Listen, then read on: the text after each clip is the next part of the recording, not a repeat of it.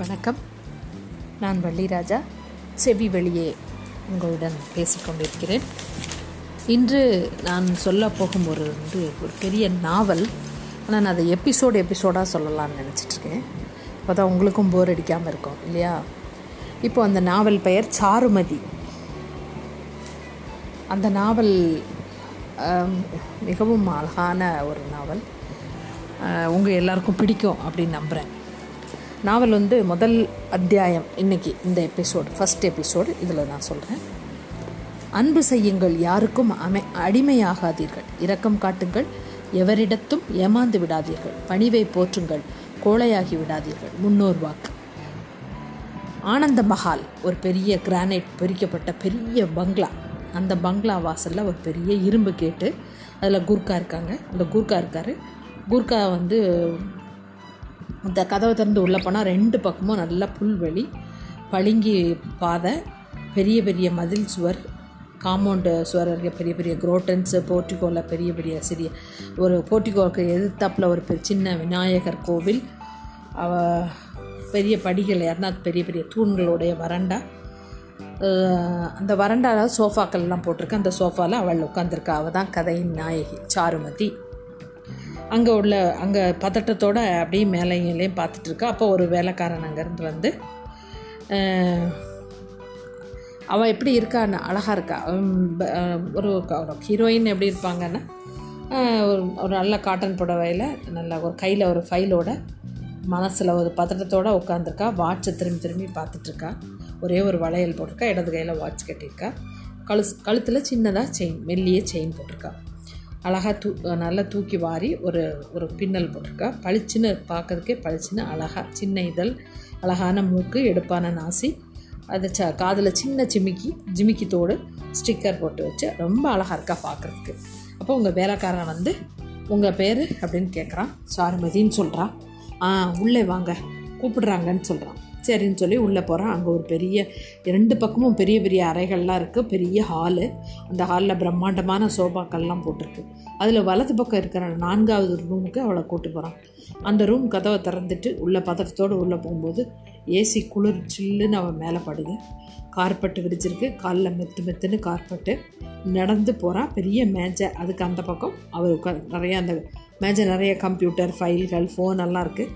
அவருக்கு அந்த பக்கம் அவர் ஒருத்தர் உட்காந்துருக்கார். அவரை பார்த்தோடனே ரொம்ப மரியாதையாக இருக்கார். தங்க நிற ஃப்ரேம் போட்ட கண்ணாடி போட்டு ஒழிஞ்சிருக்காரு. வேஷ்டி சட்டை, தோளில் ஒரு அங்கவஸ்திரம் போட்டிருக்காரு. ஏதோ கோயிலில் இருக்கார், தர்மஹத்தா மாதிரி இருக்கார் அவர். அங்கே பக்கத்துலேயே ஒரு வயசான பெண்மணி, பட்டுப்புடவை, கழுத்தில் அட்டிகை, நல்ல பூவெல்லாம், கொண்டையில் பூவெல்லாம் வச்சு ரொம்ப பார்க்க ஒரு பழைய காலத்தில் நடிகை வரலட்சுமி இருப்பாங்கல்ல, அது மாதிரி அந்த அம்மா இருக்காங்க. இவன் வந்து உட்காருங்க மிஸ் அப்படின்னு அவர் சொல்கிறாரு. இவ உடனே சாருமதி அப்படின்னு சொல்கிறார். சரி சாருமதி, என் பேர் வந்து சிவகுரு, இவன் வந்து என்னுடைய மனைவி விசாலாட்சி. விளம்பரம் பார்த்துட்டு வந்தீங்களா அப்படின்னு கேட்குறாரு. ஆமாம் சார் அப்படின்னு சொல்கிறார்.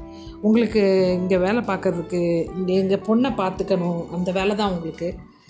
இது வந்து ஒரு நர்ஸு ப நர்ஸாக இருக்கணும், அதே சமயம் ரொம்ப பொறுமை வேணும் அப்படின்னு சொல்கிறாரு. உடனே சாரு சொல் சாருமதி சொல்கிறா, நான் வந்து நர்ஸாக ஒரு ஹாஸ்பிட்டலில் வேலை பார்த்தேன்.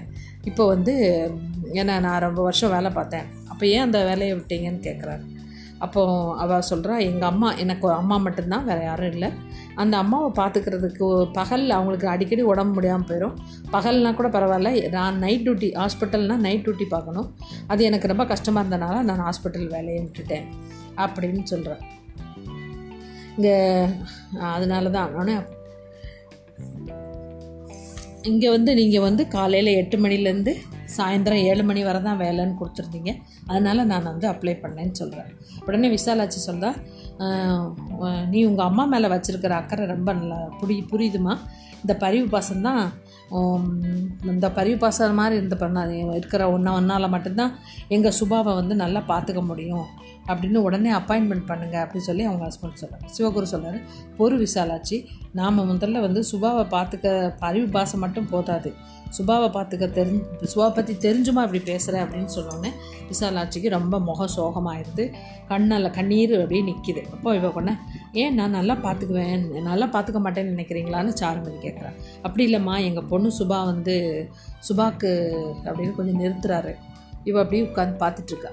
இந்த பொண்ணு சுபாக்கு எய்ட்ஸ்மா, அப்படின்னு சொன்ன உடனே சாருமதி, தெரியும் விளம்பரத்தில் நான் பார்த்தேன் சொல்லியிருக்கீங்களே அப்படின்னோடனே அவள் ரூமுக்குள்ளேயே அடைஞ்சு கிடக்கா, ஒரு மன ஒரு அடைஞ்சு அடைஞ்சு கிடந்து ஒரு மனநோயாளியாக மாறிட்டா, கண்டபடி நடந்துப்பா, அவளுக்கு என்ன வியாதின்னு நாங்கள் சொல்லலை சொல்லலை வேலைக்காரங்க கூட அவள் அவள் ரூமுக்கு போக பயப்படுவாங்க, பெற்றவங்க நாங்களே மனசு வெறுத்து போயிட்டோம், எப்போவாவது அவளை பார்த்துப்போம் பா பார்க்க போவோம் அவ்வளோதான் சொன்னோடனே சாருமதி, நீங்களே இப்படி இருக்கலாமா, எய்ட்ஸ் தொற்று வியாதி இல்லையே அப்படின்னு அவள் சொல்லுவாள். தெரியுமா, ஆனால் அவள் பேசுகிற பேச்சையும் திட்டுக்களையும் எங்களால் கேட்க முடியல, நாங்கள் வேறு வேறு நாங்கள் அதனால தான் நாங்கள் போகிறதில்ல அப்படின்னோடனே சாருமதி, என்னால் முடியும், நம்புங்க, சுபாவை பற்றின கவலையை விடுங்க அப்படின்னோடனே விசாலாட்சி, சம்பளத்துக்காக மட்டும்தான் வேலை பார்க்காம நீ பரிவா சுபாவை அனுப்பேன்னு சொல்கிற பாருமா, அதை நான் நான் நம்புகிறேம்மான்னு அவள் சொல்கிறான் விசாலாட்சி. உடனே இவ உடனே தேங்க்யூம்மா, எந்த சூழ்நிலை வந்தாலும் சுபாவை பார்த்துக்கிற வேலையை தவற விட மா தவற மாட்டேன் வேலையில் தவற மாட்டேன்னு சொன்னோடனே சிவகுரு விசாலாட்சி ரெண்டு பேருமே புன்னகைச்சிட்டு, சரி எங்களுக்கு வந்து எங்களை பற்றி நான் சொல்லிடுறேன், எங்களுக்கு ரெண்டு பெண்ணு ரெண்டு ஆண், மூத்தவன் ரவி என் கூட பிஸ்னஸ் பார்த்துட்ருக்கான், ரெண்டாவது மகன் மகள் பெண் வந்து பத்மா, அவளுக்கு கல்யாணம் ஆயிடுச்சு, மாப்பிள்ளை வந்து பாஸ்கர், மூணாவது பையன் மனோஜு அமெரிக்காவில் படிச்சிட்ருக்கான், நாலாவது வந்து சுபா எம்சிஏ படிச்சுட்டு இருந்த பொண்ணு எப்படியோ போதை ஊசிக்கு அடிமையாயிட்டா, அதன் விளைவுதாம்மா அந்த எய்ட்ஸு, எங்கள் குடும்ப பெருமைக்கே களங்கமாயிட்டா, அவரும் அவ அவ அவர் அவருடைய குரலில் அப்படியே ஒரு சோகம் இருந்தது, பின் குரலை சரி பண்ணிக்கிட்டு, சரி இங்கே உங்கள் சரி இங்கே உங்களுக்கு உடனே சாருமதி ஒரு விஷயம் அப்படின்னு சொன்னோம், என்னென்ன என்ன நீங்கள் நாங்கன்னு சொல்ல வேணாம், நீங்கள் நீ வா பொண்ணே சொல்லுங்கன்னு சொன்னோன்னே அவர் பொண்ணை சரி ஓகேம்மா, நீ தினமும் காலையில் எட்டு மணிக்கெல்லாம் வந்துடணும், சாயந்தரம் ஏழு மணிக்கு இங்கே இங்கே வீட்டுக்கு போயிடலாம் அப்படின்னா ஓகே அப்படின்னு சொல்கிறா. சொன்னோடனே உங்கள் உங்கள் உங்கள் உன்னுடைய மாத சம்பளம் பத்தாயிரம் ரூபாம்மா, வர வர வாரம் முழுசும் நீ வரணும், உனக்கு லீவு வேண்டியிருந்தால் முதல்ல சொல்லிடணும், ஞாயிற்றுக்கிழமை மதியம் வீட்டுக்கு போகலாம். சரி சார்ன்னு சொல்கிறான். நாளைக்கு நல்ல நாள் தான் சாருமதி, நாளைக்கே வேலையை ஒப்புக்கிறேன், அதுக்கு முன்னே இப்போ நான் சுபாவை பார்த்துக்கலாமான்னு கேட்க பார்க்கலாமான்னு கேட்கா, நாளைக்கு தானே நீ பார்க்க போறியே, அதுக்கப்புறம் அதுக்குள்ளே என்னன்னு கேட்டால், இல்லை இல்லை நான் ஒரு வாட்டி சுபாவை பார்த்துட்டா நல்லாயிருக்கும் அப்படின்னு நினைக்கிறேன் அப்படின்னோடனே அவர் உடனே இன்டர்காமில் வந்து வேலைக்காரியை கூப்பிட்டு ரூ மர அந்த வேலைக்காரி வர வந்தோடனே இவங்களை வந்து சுபா ரூமுக்கு கூட்டிகிட்டு போ அப்படின்னு சொன்னோடனே சரி அப்படின்னு சொல்லிவிட்டு அவள் கூப்பிட்டு போகிறாள். சுபா வந்து இவ உடனே இவர்கிட்ட சொல்கிறாரு, ஜாக்கிரதமாக சுபா ரொம்ப முரட்டத்தமாக நடந்துப்பாருன்னு. சாருமதி பொண்ணாக கிச்சிட்டு வேலைக்காரியை சிரிச்சுக்கிட்டு அதுக்கு தலையாட்டிட்டு வேலைக்காரி கூட மாடிப்படியில் ஏறுறா. அப்போ அந்த வேலைக்காரி ரெண்டு பார்த்துக்கிட்டே, நீங்கள் தான் சின்னம்மாவை கவனிச்சுக்க போகிறீங்களா அப்படின்னு கேட்கா. ஆமாம் அப்படின்னு, மாடியில் வலது பக்கம் கடைசியாக இருக்குல்ல அந்த ரூமு தான், உள்ளே போங்க, உள்ளே போக போகிறீங்களா அப்படின்னு கேட்குறா. அதுக்கு தானே வந்திருக்கேன் அப்படின்னு சாருமதி சொல்கிறா. ஜாக்கிரதமாக இங்கே இங்கன இங்கே நான் இங்கனையே இருக்கேன் என்று மரகதம் நின்று விட நின்றுடா சாரு மெதுவாக அந்த ரூமுக்குள்ளே திறந்துட்டு உள்ளே போகிறா. அடுத்த எபிசோடில் பார்க்கலாம். நன்றி, வணக்கம்.